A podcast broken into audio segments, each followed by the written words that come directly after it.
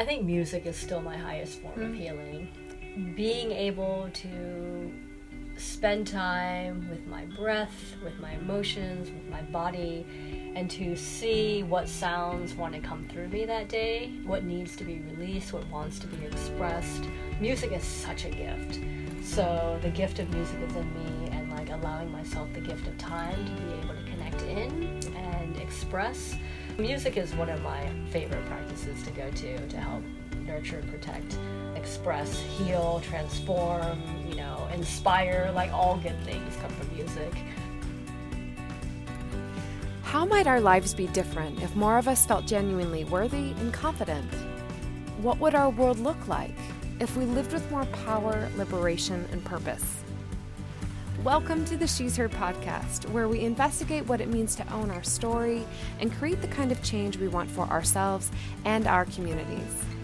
I'm your host, Emily Jennings, and you found the place where extraordinary, everyday people from different professions and walks of life share with you the empath, change maker, truth teller, disruptor, and creator and lover of humanity and life about how to honor our voice and live with more power, creativity, and joy. Thank you so much for being here. Today, I have the honor of speaking with Amber Field. Amber is a talented musician, captivating performer, and master teacher in San Francisco. Amber has a unique gift to share music and expressive arts as healing, liberating practices for individuals and communities. Amber's mission is to free our voices in harmony with others as we co create a world of collective liberation. And they have programs kicking off in the San Francisco Bay Area starting October 9th. Go to amberfieldmusic.com to learn more about ongoing and seasonal events, teachings, and offerings. In this episode, we learn about what it took for Amber to reclaim their voice and trans identity as an Asian American. Amber shares how chronic body pain forced them to go deeper within themselves and come back into their body. Amber shares about personalizing ritual and how they used it for a deeper level of healing and freedom. Amber invites us to be courageous, keep showing up exactly as we are, and to keep loving ourselves through the process of becoming and reclaiming the full spectrum of our true selves. So, right now, I invite you to relax, drop in, and listen with an open heart and mind. So, Amber Field, this is one of my most favorite conversations in the whole world to have. So, thank you so much for being here to have it with me. Yay! Thank you for inviting me. um, so, for those who do not know you and have not heard of your fabulous programs, can you give us an idea of who you are and where you're from? My name is Amber. I live on the every floor. Um, who am I? Wow, Emily, such a deep question. Know, right off such the a big existential question. Who, Who am I? are you? Oh my. I'm the Um, infinite being of all possibilities. a shapeshifter in every moment. Um, I am. I am a shapeshifter. Um, I am. Hmm. I am remembering. I'm remembering my wholeness, my goodness. I am remembering um, that I am a piece of stardust and a part of the earth and the waters and the trees. I am remembering. I'm remembering that I'm whole. And in this moment, I'm remembering that I'm a catalyst of love and freedom. Like that is today, that's what I am. Mm, beautiful. Yeah, Yeah. catalyst of love and freedom. Beautiful. And I found you. Do you know? I don't know if you know this, but I actually found you because I was doing a search for yogic chanting meditation. Right. Uh, oh, kirtan. Kirtan. Yeah. I was doing a search for kirtan, and that's actually the first time I saw you. Hmm. And then I saw your ads on Facebook for the Free Your Voice workshop. And I was like, that looks awesome. Oh, great. Yeah, and so I just fi- finished up that with you. Mm-hmm. That was an amazing experience Mm. On so many levels. It was so uncomfortable. and you just showed up every. I know, I, know, loved it, but like yeah. it's a growing, it's Yeah, a growth totally. expanding Yeah. discomfort. Like Yeah. there's uncomfortable that's like harm and makes you shrink. Yeah. And then there's uncomfortable that's like I imagine getting through this and being a whole new level of freedom Yeah. or having access to a whole new level of freedom and power. Mm-hmm. And that's what it was like. And that's what keeps I think so many people coming back, Yeah, right? Because totally. you lean into that epidemic of fear Mm-hmm. and it's just startling Mm. to see it so clearly and heavily in myself and so many Mm. other people. Mm-hmm. I just wish I had a magic wand that could make it all go away. Yeah. but it's not that easy. And I've wondered so much about like what has it taken for you to like gather all these tools and draw from so many traditions Mm. and you've done a brilliant job of honoring them and honoring so many different indigenous songs Mm-hmm. and practices and embodiment practices. What has that taken?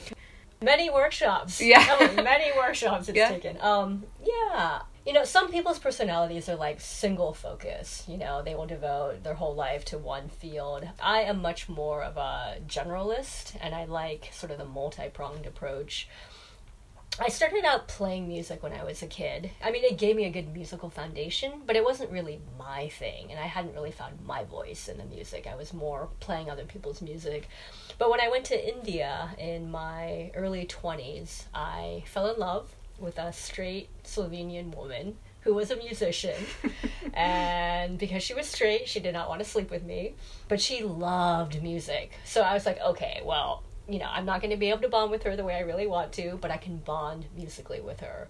So I was like, let me learn drumming, didgeridoo, any instrument you want so that I can bond with you and connect. Um, so that's how my musical journey began. But then my voice journey was actually the last instrument to come in of all of them. Because all the other instruments, um, I felt like I could a little bit hide behind the instrument, meaning I could blow into the didgeridoo and it would make sounds. I could even scream into the didgeridoo. I could be cursing into the didgeridoo.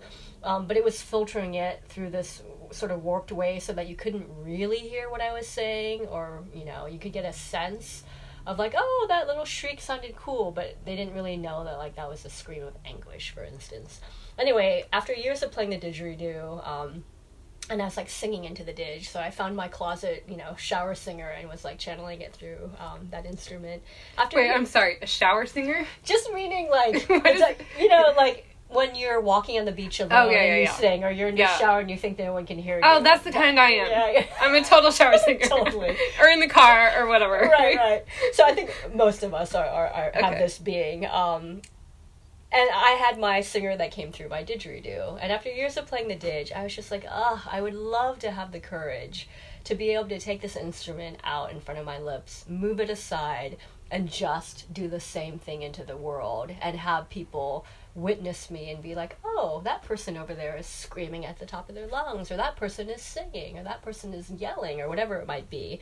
But it just felt so vulnerable and raw to be able to do that. But that was my goal, and that happened, um, I'd say, in my late 20s. How long were you in India? I was in India for like three and a half years. Okay. Yeah, I was in music school there doing classical Indian, um, drumming actually, and strings, Hmm. Esraj. So I wasn't even a vocalist then, but I was just getting more musical training. And it's when I moved to Korea, that's when I really started to sing because I formed this punk band. That's awesome. And uh, you know, you know, you can't have didgeridoo on every single song; like it gets a little old. So I was like, well, I'll become the lead singer, and I've never sung before, but let's try. So yeah, I really started to find my voice in singing in that project. was that leap difficult to go from from didge to singing? No, because I was already singing into the didge. Oh, okay. So it was just a matter of removing that. removing the fear. Well, that's a good step, huh? Yeah, yeah. So it was getting over the fear and just being able to stand there and not hide behind this big wooden log in front of my mouth, Mm-hmm. but, you know, speak my truth or sing it into the mic. Music was like really transformational for me, and it was a very safe place for me to express my emotions and for me to be creative and for me to just feel like I was able to get out my truth and do it in an artistic, creative way, and to get a lot of feedback and um, love from the audience. Again, I didn't start out as a singer. Like some people are like, I've been singing since I'm I was three, and you know, there's videos of them like amazing voices in musicals all throughout childhood. I wasn't one of these kids. Um, I was musical, but I was not connected in with my voice at all. when I first began singing in my like mid to late 20s, my voice had a certain quality because I was in a lot of pain then that it was kind of this uh, kind of choked like in the throat like ah it was like strained it was choked it was um you know I, I do a lot of shrieking and yelling but there was still this kind of constrained quality to it so when I tried to sing and I listened to my early recordings, I am off pitch some of the time. I'm not hitting certain high notes. There's a sort of um, muddy quality to my voice. And there's a lot of like uh, this, I'd say, quiet pain, quiet rage to my voice. But as I kept singing, I watched how levels started to clear, and you know, from like rage, I went into grief, into more quiet, and then like five years later, I hit joy in my vocal journey. That's amazing. Yeah. Because I think I'm more in the rage stage of my face. I mean, maybe joy's coming. Right, right, right. But, but, and I know, like, on this journey Mm-hmm. of doing this project and talking to people and then unplanned conversations come up too. Like, Yeah. everyone's at a different stage Totally. in terms of knowing themselves and understanding their process and Mm-hmm. their journey. And we're like, okay, give me the five steps, right? Like, what are the stages and how long do they take? And like, I want to yeah. get through it ASAP so I can just get to the joy. Totally. And I think it takes a different kind of a muscle to sit through Yeah. and just trust the organic Totally. nature of that it won't last forever and Yeah. it, it needs to be witnessed. Yeah, yeah. And that's so hard. It's hard because I mean we you know I think about this all the time whether it's about like um, us being in our power or us being joyful or whatever you know positive value that our capitalistic societies are um, you know attributing and valuing. Capitalism is really about every single quarter is like increasing profits like more more more more every every you know season and if not we're gonna like fire you or make cuts or whatever that is so unnatural. If you look at our natural world we have winter where things are just completely hard cold underneath the earth. There's nothing happening. You're in a big hibernation. Then you have spring where things are coming out and like you put the seeds in and now they're slowly slowly starting to come through. Summer things are in full bloom. And then in autumn it's like coming back down into the earth and like harvesting you know? So you know when i went through my vocal process for years i would sit there and i and i had a little bit of judgment and shame and i'd just be like when will my voice ever convey joy? You know i tried to like sing joyful happy songs and i just couldn't do it. There was this like sad quality to my voice. And it was embarrassing on some level and like i just i didn't like hearing like pain for so many years when i sang but i just kept going you know hoping one day it's going to change and i'm going to be able to access different emotions but yeah i mean i sat in the dark for five years before i could hear joy but those five years were like incredibly necessary for me to just keep releasing releasing shedding layer after layer of grief and I mean, at the same time, in the world, there is constant pain and joy happening at all times. So, you know, people could relate to my grief. Yeah. You know, um, I'm in a phase of my life now where I'm like, okay, I feel like I'm sort of plateauing a little bit. I'd like to step even more into my power, and how is that going to look? And I don't know. So again, I'm sitting in the sort of winter visioning in the dark cave where things are not cl- quite clear what direction I'm going to go. But I'm not like leaping like I need to just pick something and go and like be productive and like, you know, bigger, bigger. It's like everything for me is about sustainability. So my career is about sustainable growth, like everything I do. And like we have seasons which are winter, which are no movement, where you're in the quiet, the dreaming, the dreaming what's going to come next, you mm-hmm. know? So my music career, like this Free Your Voice program, I think one of the strengths of it is that I didn't start out as a singer. I wasn't one of those people who just like, I love singing, my voice has been free my whole life, you know? So I have so much compassion for people who experience a lot of shame and judgment um, around their voices, abuse, um, and just people who are just like, I can't sing, or like in my family system or in my society, it wasn't safe for me to speak my truth or to be who I am. So my classes are a really safe, uh, welcoming space for everyone. I have people who love singing, I have professional singers, and I have people who've never sung or have so much shame or people who just have a lot of trauma around their voices. And we create a safe space together from all the different tools and modalities that I've encountered in my life. I love the variety of tools and modalities, and I love how you in, incorporate the embodiment piece of it because mm-hmm. that is something that is so missing from so many different areas of education Yeah, because it, it just gets all up here and it, it doesn't really shift until you feel it totally. in your body. yeah. So I really appreciate that about the work that you're doing. Thank you. Yeah. Yeah, I did a um, a Tamalpa three year training program. Tamalpa's in a, a movement based expressive arts program up in Marin. And before I did that program, you know, I was in um, like crippling back pain and had completely checked out of my body. Like uh, lots of trauma. You know, I had wrecked my back over and over again, just trying to be bigger than who I was. Yeah. Always trying to carry more, be more, be better. So I'd really wrecked my back. So by the time I like got into that program, I had like fires burning down my sciatic nerves and my legs. I couldn't walk. I mean, it would take me 10 minutes to walk, you know, one city block. I had to like crouch down all the time. I was like using crutches. At That's intense. Oh, it's so hard, so bad. Like the the chronic pain that I was in for about a year, and then at the end, I mean, I was like uh, super humbling. I was in a wheelchair, you know. So I entered that program, and I knew I had massive trauma in my life that I needed to address, and I knew that my body pain was screaming at me to get back into my body. Like I wanted to be so far gone, and like I'd left my body, but body pain has a way of really forcing you back in. So it forced me back in. And so I did this training program of like, it was called Body Part Mythology, where every month you're looking at a different body part and the stories that it has to tell um, through sound and movement and drawing and writing and performance. And that program was very transformational for me because one, it provided me a safe place for me to get back into my body and to make art about what was happening there. You know, that's definitely informed my work. I was very heady, very much into theory before that. So in my programs, I love to help people come back into their bodies, to tell our stories through voice work, through movement, etc and then using a wide variety of modalities. Um, some of them like more sound meditation, a little more inner reflective, some of them more expressive and outward, you know, like noise making, play, fun. You can think about doing when you're a little kid. A lot of group singing. Singing practices are so good for bonding groups. Yeah, so it's like different modalities to just help people like connect with themselves and each other. One of the most powerful experiences I had in your course, which was for me, everybody has something different, right? but for me, was when you had us line up we're an inner circle and then an outer circle. Mm. And we had just this really simple song and we sang it to each other. Yeah. Oh my gosh, it was so moving Yeah. to because I one I couldn't remember the last time I'd been sung to. Mm-hmm, Also to then give that as well to like give and receive Totally. that was so intimate and so powerful. Yeah.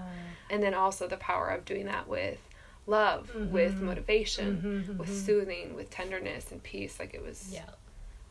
it was amazing. Yeah. No, I mean, our Yeah. society, again, it's like, who are the singers? Who are the entertainers? And everyone else, like, oh, we can't do that. So I think in most, you know, indigenous cultures or non Western cultures, everyone is singing, everyone is dancing. It's part of their ceremonies, it's part of their rituals, part of their, like, ways of being together. But somehow in our society, we got divorced, and they're the people you pay who are up on stage, and then the rest of us, plebeians, sitting there, like, adoring them. And I really believe that everyone can sing. When we were little children, little babies, before we knew language, we were singing. We were cooing and babbling and crying and moaning and laughing and, you know, gibberish, all of that. It was our song. And then as we learned language, instead of being like, oh, you know, like I'm making joyful, happy sounds, you just be like, I'm having a really good day today. So we lost access to our breath and to our emotions and to our bodies natural way of expressing the song that we were feeling in the moment. So I firmly believe that we all can sing and it's so joyful. Whatever you want to communicate, it's just such a joy in being able to express that. The process itself is joyful. So I really want to help people um, come back to that place where we're all singing again. I leave feeling like that is definitely the better side of myself. You know, like, Totally. I leave work on Friday and I'm like, this is not my best side. And I leave Amber's class on Sunday night and I'm like, okay, I'm my better self again. Yeah, you know, yeah. so it's it's just amazing to feel that difference and also to see it in the other participants. Of Totally. like, you create this space for this very deep, feels like ancient, Mm, very natural way of being that feels very whole. Yeah. oh, I wish we could do it more. Yeah, me too. Yeah. I mean, I need it as much as everyone else in my class. You Mhm. know, it's like okay, just had a fight with my wife, Mm. and now I'm showing up and okay, pretending to be jolly or not, or maybe expressing. But there's space Totally. for that, right? Like there's space to be in grief and Totally. despair, and there's space to be elated and in love and apathy and everywhere in between on the full spectrum, which is also like you don't get that many places either. I love the opening um, exercise we often do, where you make a sound and movement for how you're feeling Yes. right then, Yes. and people are like bleh, or like yeah, or you know, you have every feeling going on in the Right. room, and then you uh, automatically feel better, right? Right. Uh, and then you and then it just clears. Totally, And then clears. you're like, what's our intention now? Totally. Okay, let's focus on this. It's like, imagine if we took that to our work, right? Yeah. Like if you were like, how was your weekend? Or you kicked off the work week like that. That would be, it would be so honest Yeah. and like create just a deeper level of connection. and trust, totally. Yes. Yeah. And creativity. Yeah, yeah. Yeah. So, one of the things we share is a complex relationship with our mothers. Yes, Yeah. I think many people have that. Many complex people have relationship with complex their- relationships with their parents. with yeah. our parents. Yeah, yeah. it obviously is like a key example Mhm. of someone who can or can't own their voice, can Mm-hmm. or can't speak their truth, can or can't love themselves exactly as they are and embody and, and model and teach that. I know for me, it's so difficult because Mm-hmm. I really love her Yeah. and I really want her to be happy and, mm-hmm. and thrive. I also have a lot of rage. Mm-hmm, mm-hmm. and I know there's an impact on speaking my truth. So it's always a tricky dance of like, what do I say and how do I say it and when do I say it and is it do I even need to say it and Totally. and it's evolving and like what is my truth Mm-hmm. a year ago is not necessarily the same story I tell now. Yeah. I try to capture key moments that Mm-hmm. that help that give examples of like okay what helps you reclaim it Mm-hmm. and sometimes it's also helpful to identify okay when was it shut down Right. and I know for me personally like I remember really harsh specific traumatizing Right. moments that shut it down I can mm-hmm. trace back to mm-hmm. my mother and when I put mm-hmm. myself in her shoes I know that she had very similar moments Right. and so it's so tricky Yeah. to hold compassion, Totally. but also like enough. Totally. Enough. Yeah, I'm yeah, fed up. Yeah, yeah, yeah. I think that's as much detail as I can go into about Mm-hmm. my complex and rich journey with her Mm-hmm. and um, how much that has shaped me. Yeah.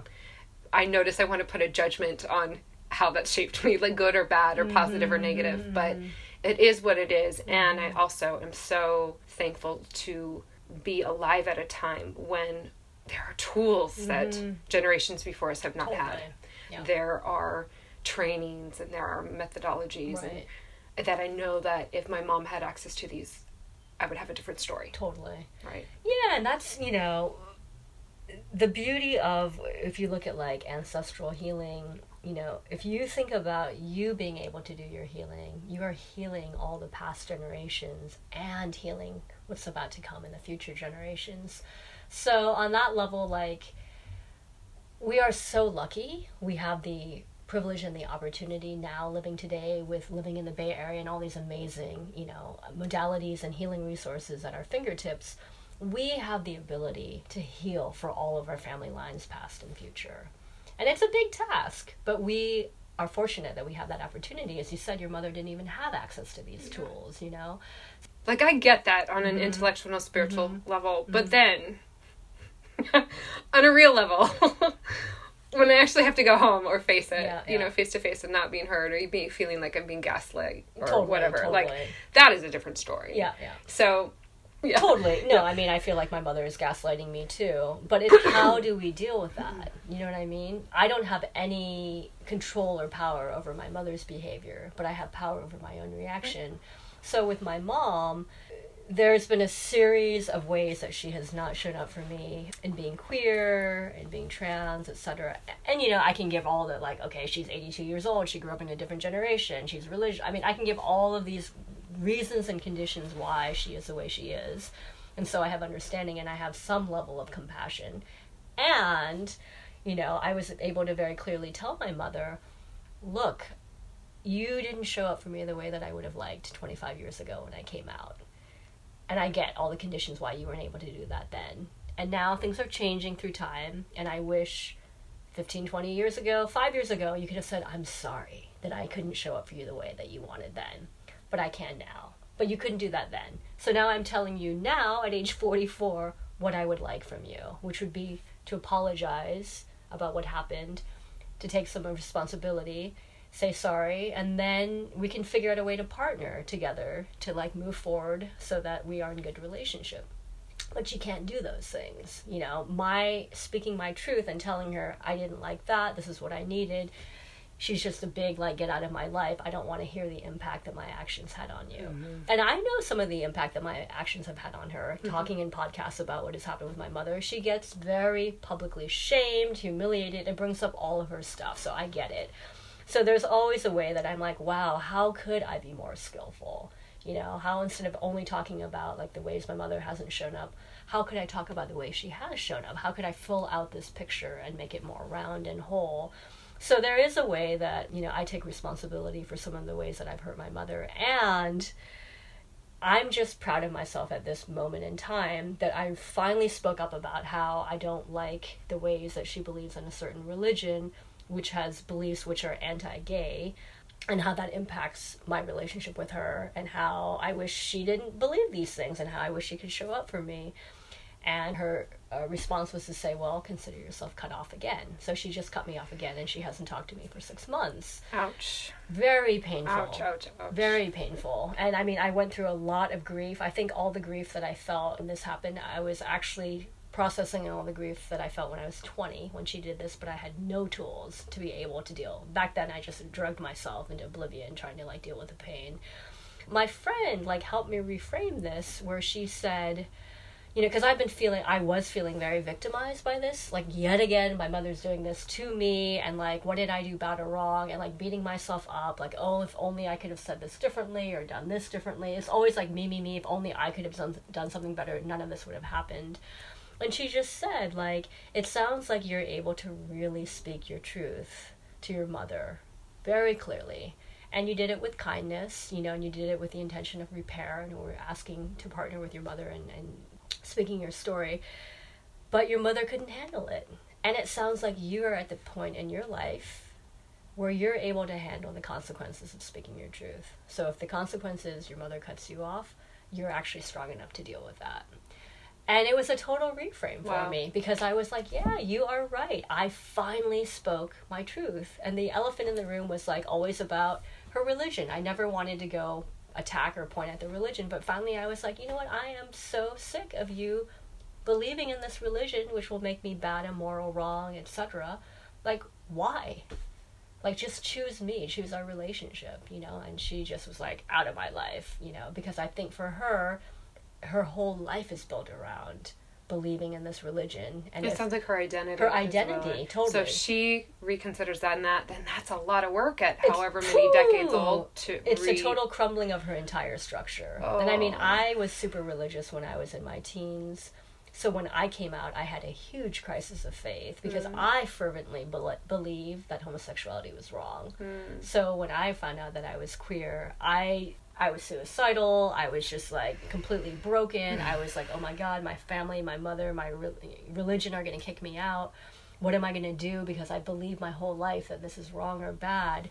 But I now I am one of these people, but I don't feel wrong or bad, but I must be wrong. I mean, it was a total crisis. It's so much mental gymnastics to like sort through. So my mother doesn't want to go through that at 82. Yeah. She just wants to keep no, no. Well, I'm just going to believe because this is what it says. Believe it, and it's the truth. I don't know why, but I just have to believe. So I get like why most people don't want to question because their whole life will crumble. But and I asked her to, and she was like, "No, would rather not have you in my life than have to like have my life crumple." And Well, it's huge to like look back at what it's taken to get Mm-hmm. to the point of you being like, this is who I am, and I see these factors that impact where you're at, and this is my invitation, yeah, and to be okay with it not being met. totally. Or, I mean, I don't know if okay is the right word, but I mean, it was devastating. I did Yeah. a public um, ritual around it where I actually held a mock funeral for my mother. Wow. And the funeral was actually more a funeral of the hope of my little child that she would be the mother that I wanted her to be. Yeah. Because that little child has hoped for 44 years that mommy is finally going to see me and love me just as I am. Yeah. And I was continuously disappointed. Um, So many people can relate to that. Oh yeah. So I Yeah. I was just like you know, and if I and my little child was like, well, maybe if I said it differently, well, maybe this. So I mean, I was sending like gratitude emails. I'm, uh, if I just do this, mom will come back. So finally, you know, my therapist was like, it really sounds like you need to have a a funeral for this mother that's never going to show up for you in the way you need. So I did a private, you know, ritual, uh, like a drama theater um, with him, and then I was like, you know what? I just want to have a public ritual around this. So the funeral was a part, again, burial of the hope of my little child. It was also a burial of um, of some of the ways that I found myself perpetuating intergenerational trauma. Mm. Like the ways that my mom raised me, and you know, she would have a lot of rage and control, which I know comes from fear. And then the ways that I saw myself parenting under moments of stress, acting like her. And Isn't just that scary? Oh my god, it's so It's so scary. I was like, oh my god. I actually had so much more compassion for my mother when I became a parent. yeah. So much more because I could see like, oh my And you're a God. step parent, right? I'm a step parent, And that's a whole nother Oh, kind of another of parenting. wax, totally. yeah. yeah, yeah, Yeah. Totally. So anyway, I had that public ritual, and I, you know, named some things that I do that I don't want to do anymore, and I buried that, and I was just like, I'm burying myself, I'm burying my mother, I'm burying the hope of a little child, I'm burying intergenerational trauma, and out of it sprouted my um, my penis. So I'm, you know, trans, I'm non-binary, and like from the grave, like out of the compost of the grave, my penis came sprouting out like a beautiful baobab tree. Um, my wings came out so that I could fly. My eye 360 degrees so I could see all directions and like who's with me on either side, past, future. Um, and a huge jellyfish heart, which was beating compassion and love and joy. Wow. So yeah, that was a very um, rich ritual to do to really claim my um, my trans identity and claim you know the bigness of my heart and my vision and my um, ability to fly. Wow. Thank Yeah. you for sharing that. Yeah. Ritual like that is transformational. Mm, hmm One of the things that's so deeply missing in modern Mm-hmm. culture, in modern Western culture, Mhm. is ritual Yeah. around grief, Totally. death, Yeah. rebirth. All, Um, all major all of- transitions. right. Yeah. Yeah. What are your thoughts on on how to how how do we integrate or create new ritual Mm. while like with honoring not appropriating Mhm, you know it's it seems like a fine line and Mm-hmm. it matters where you come from Mhm. Mhm. because you you do this work with through your class ritual like creating my own personal rituals has been a way that i've learned to nourish myself Yeah.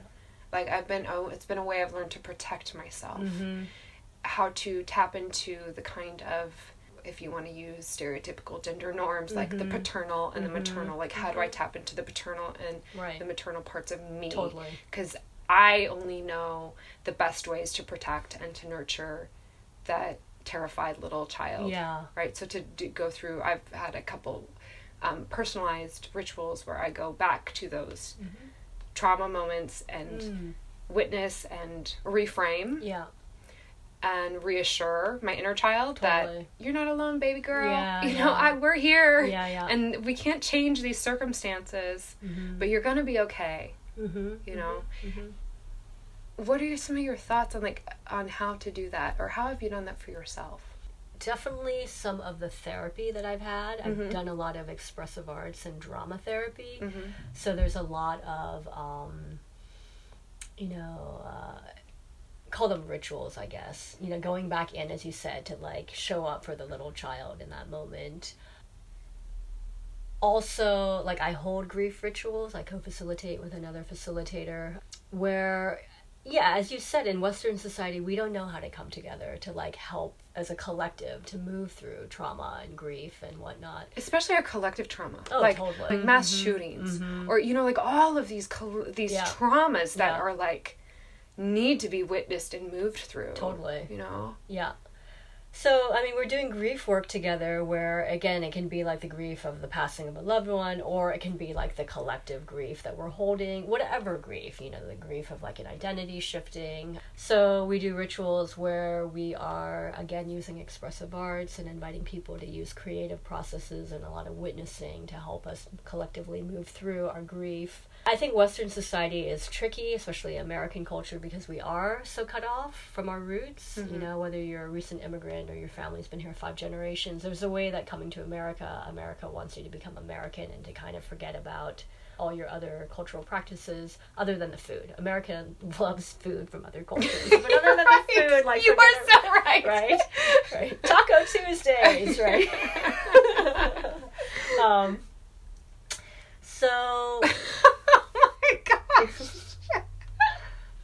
Yeah. Um so like in the ancestral healing class, we really were grappling with how can we connect in with our ancestral stories, right? And like most of the people, it's like, well, maybe I have a photo or a little story about my grandmother, but after that, like it gets very foggy, and I don't know what traditions we used, and I don't, you know, I'm not connected in with like the music or folk tales or any of that, you know. So there's a way that like as Americans, I feel like we're so cut off that there it's so easy to go appropriate other cultures, yeah. you know, because we yeah. have nothing right here. Uh, we we destroyed everything else. So, um, you know, we asked our participants to go connect in with like a cultural tradition, whether it be a song or a dance or a story, and most of the participants came back and just said, This was such a hard week. I felt like I was culturally appropriating my own culture, you know? Wow. Yeah. So, and most of us said that. Um, and that is the reconnection there. because And that's kind of the mindfuckery of whiteness. Right. right? totally. Yeah, and not even whiteness. You know, mm-hmm. like for all the immigrant participants, you know, who've been here for a while, it's just like it feels so strange. Like all of us are like, it feels really weird to try to connect with Korean culture or whatever culture. You know, it doesn't feel like mine anymore. Like I've just lost it coming to mm. you know, America. But I think confronting that loss is part of the healing and then really even, instead of getting just stopped by the loss of like oh my god there's loss here and i don't even want to go there but like sitting in those feelings and then actively moving towards reconnecting in with our cultural traditions. And then we, you know, we did a field trip to Indian Canyon, which is like near Gilroy. It's one of the uh, like along the California northern coast, it's the only federally recognized Ohlone land that the Ohlone have continuously lived on since time immemorial. And we did a um, a field trip there, and when we asked the woman how to be on the land, she just said, make every step a prayer. And we need healing in this society. We need all of you to be doing healing. So make every step a prayer. And they have like five different ceremonial sites where there is constant ceremony happening. They have sweat lodges. They had a group that was doing ayahuasca medicine there that weekend.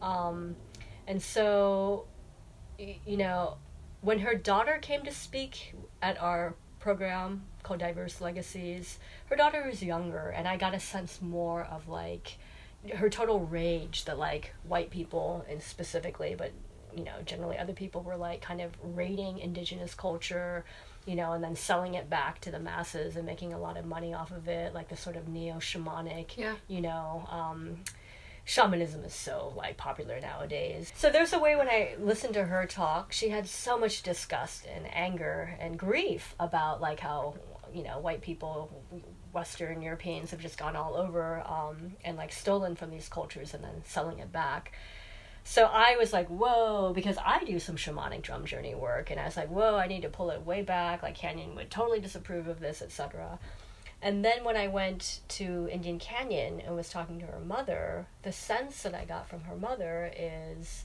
we need as many healers out there in the world doing healing work. And the sense that I got from her was instead of disconnecting and cutting off our, connection, is to deepen our connection with different cultures, to deepen our relationship. So I am, you know, constantly in the process of sitting there and just being like, because a lot of my work, as you said, draws on many indigenous cultures. Which ones do I really feel like I have a deep relationship with that I can like feel like I can honorably share out there in the world? And if you take a hundred people, there's always going to be one person who's just like, you have no right to be teaching this African American song. And then you're going to have one person who's just like, good for you for teaching this song, even though you're, you know, Korean American. And then you'll have 98 people in the middle who have a varying, you know, belief on that spectrum. So I think it comes down to, at the end of the day, how do I live in integrity with myself after getting feedback from everyone else? But like at the end of the day, it's my integrity with myself and my connection in with any of these things that I'm teaching or sharing. That idea of cultural appropriation, it's it's a very tricky one. It's very loaded, and I feel like the West we're great at appropriating mm-hmm. and just stealing everyone else's culture because we've destroyed and lost connection with our own. Mm-hmm. You know? And it's such a very real human need. Mm-hmm to have deep connection and roots. Totally. And ritual. Yeah. The benefits of ritual. Totally. And when we don't get those, then we are starving for it and yeah. look for it elsewhere. Totally. So, yeah. It makes sense to deepen but I think in, in yeah. all of our cultures we have, you know, um, rituals and like practices um, that we could connect with. It's just that it's harder because if you've lost something that comes from your own, you're not just gonna be like, oh, I'm learning something, you know, like a Native American song, but like having to learn a Korean song for me means that I'm gonna have to go through all the feelings of like, why are, why am I even having to learn this in the first place? Because I lost it, mm-hmm.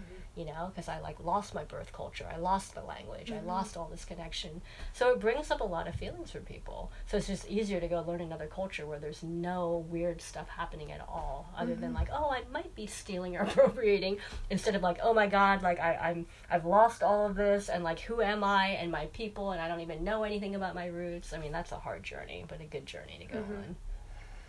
But so I left. I didn't live. I left the United States and lived abroad for about mm-hmm. three years. Mm-hmm. Like did the classic like find yourself in another country thing, right? right, right like right. so many people do. Yeah. Um, Where were you living? I I lived in Moscow. Oh wow. Yeah. Okay. And then I was took a mini retirement for like I don't know, maybe eight months. Yeah. Actually living out of backpack. Okay. And but some people do that like after college mm-hmm. or high school. Yeah. And I did that in my early 30s. Yeah. So I'm kind of like on a slower train, which is fine because it's not a race, right?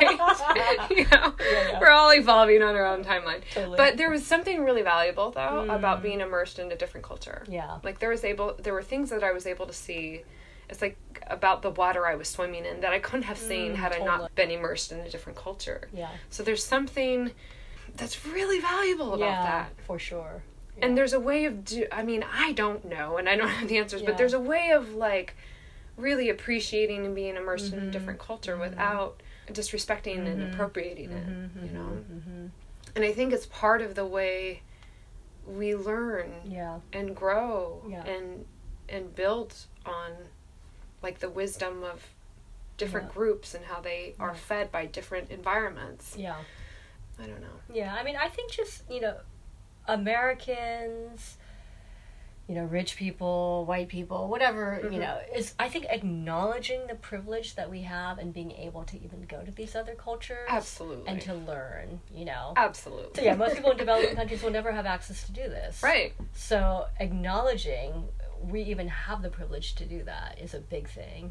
But yeah, I mean, I think like hardline approaches of like, you know, you should never, you know, be sharing or teaching or making money or doing anything, you know, from another culture. I'm not so hardline about it. I think that there's so many factors and variables, and a lot of it is learning about the other culture, honoring where it comes from, like what if you're teaching a song or whatever, acknowledging, finding a way to like deepen our connection in with that culture, finding ways of like monetarily giving back. Mm-hmm. So if mm-hmm. I'm making financial gain, how do I like support some of the local communities or give back? Mm-hmm. Um, so there are ways of doing it that I think can be respectful, acknowledging that we even have privilege in the first place to be doing this. And I think that's why so many of these indigenous cultures or people from the developing world are so angry because they don't have access to this, mm-hmm. you know, that we have. So finding ways of like leveraging our privilege, mm-hmm. you know, and giving back. Mm. What are the, what are some of the key ways you nurture and protect yourself? Mm. Because you have had quite a journey, mm-hmm. and you've come a long way. I think music is still my highest form mm. of healing. Being able to spend time with my breath, with my emotions, with my body, and to see what sounds want to come through me that day, what needs to be released, what wants to be expressed. Music is such a gift. So the gift of music is in me and like allowing myself the gift of time to be able to connect in and express. Music is one of my favorite practices to go to to mm-hmm. help nurture and protect express, heal, transform, you know, inspire, like all good things come from music. I love living in the Bay Area because we have so many tools, so much help. For me, I've gone through waves where it's very hard to ask for help, and then finally, when I'm on my knees and there's no other option but asking for help. So I'm trying to get better. And it's like a, a muscle of being able to just be like, you know what, I'm stuck here. Yeah. I'm stuck and to realize there are people in the bay area and all over the world who like they have moved through this before me Mm-hmm. they have tools to offer and to help so to humble myself to just ask for help and once i do open myself to it it's like boom the help comes flooding Mm-hmm. in you know right now i am seeing a um, sex and intimacy coach and before things that I was just like, well, this is just the way my relationship is. Well, we're just in these patterns. What can I do about it? This is, you know, to realize actually, no, you can go to a coach who's like, oh, well, let me give you some, you know, suggestions or guidelines here or help of how you could respond to your wife that would like help her feel better or feel seen or heard. I'm like, oh my god, you, th- there's actually help possible for this. wow, amazing! We don't have to be stuck in our patterns for the rest of our lives.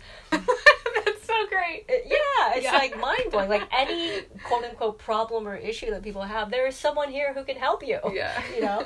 So one of the ways um, is just for me to be like, okay, I've tried on my own for a while on this issue. It does not seem to be getting better. Like, how can I just go get support, whether it's through a therapist or a coach or whatever?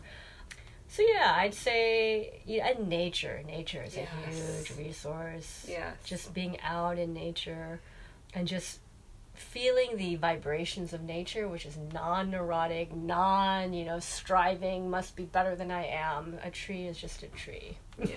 you know.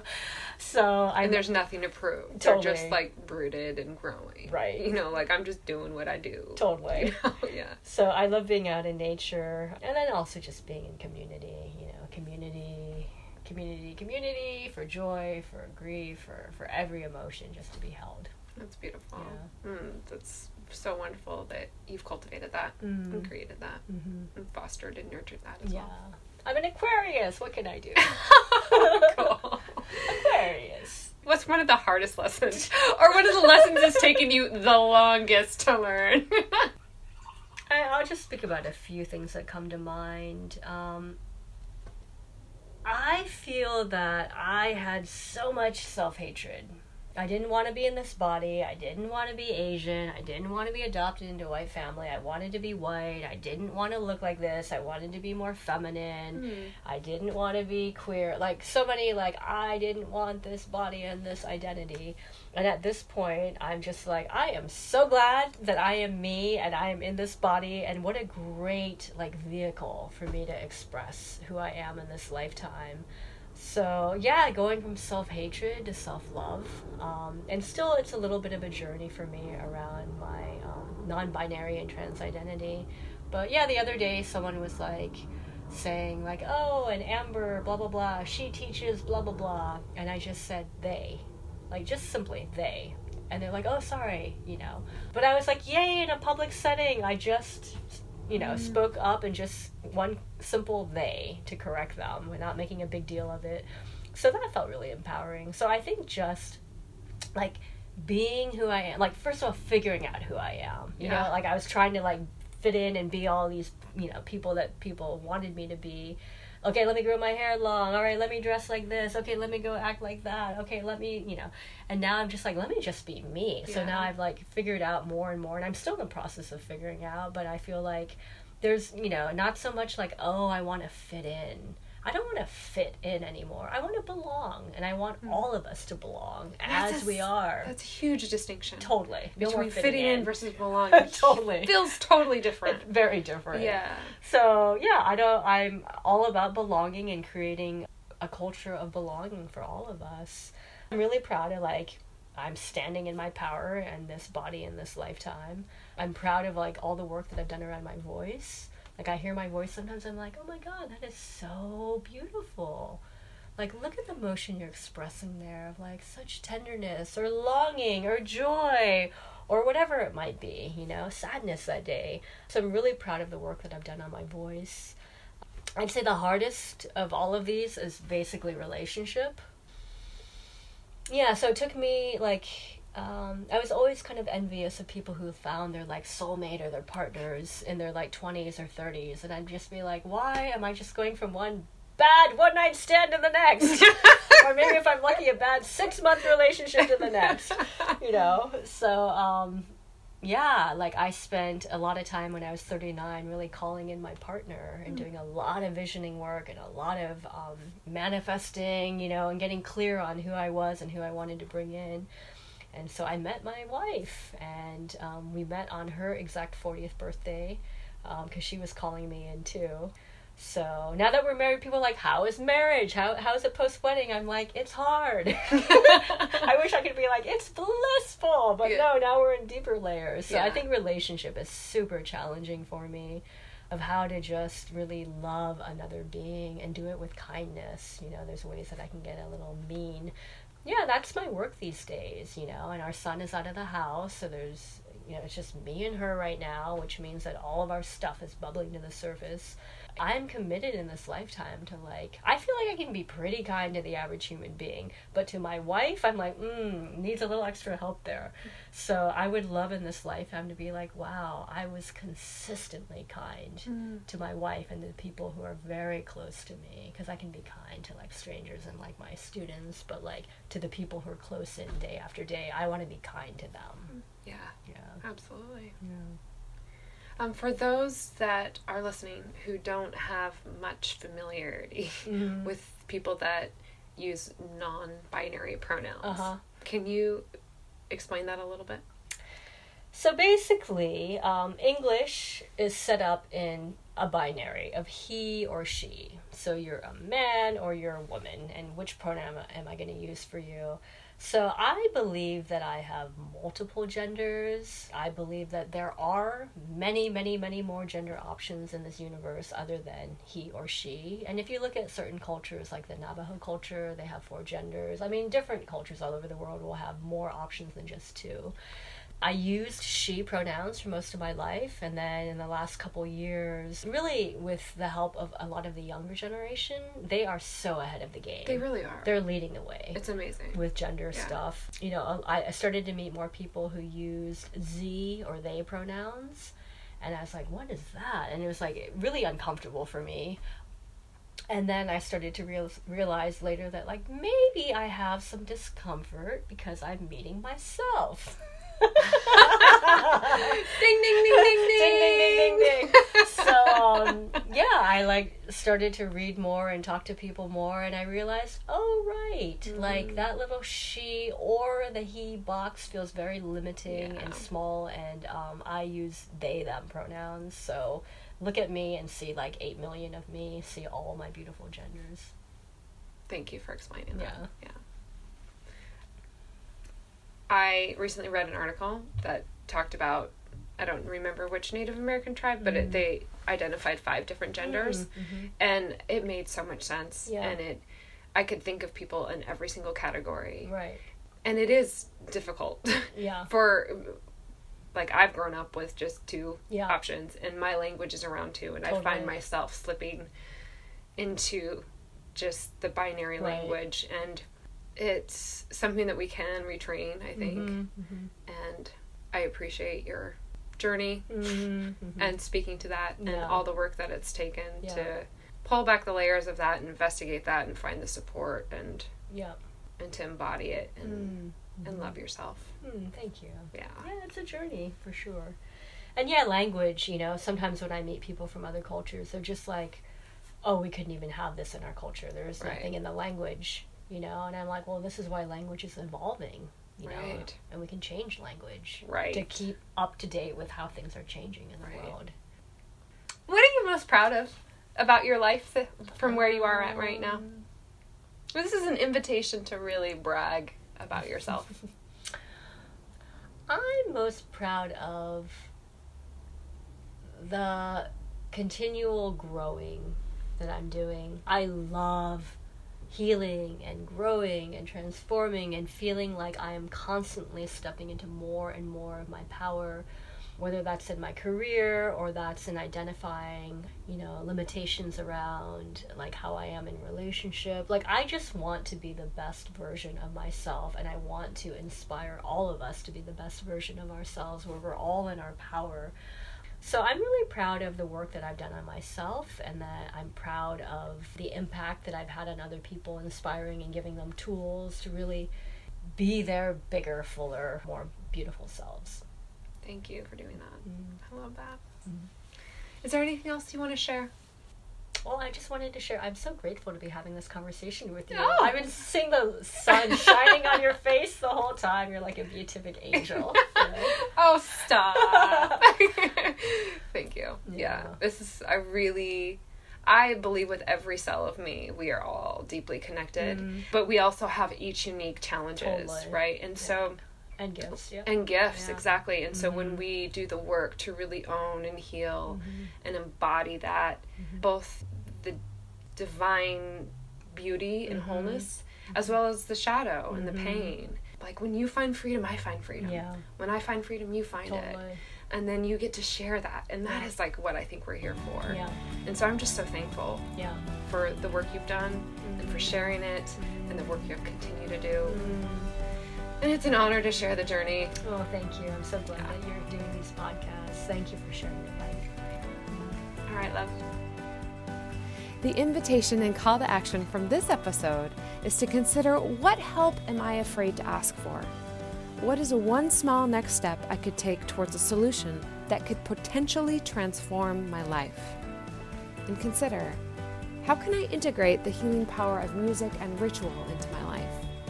Then take the next best step. Thank you so much for listening. Again, that was Amber Field.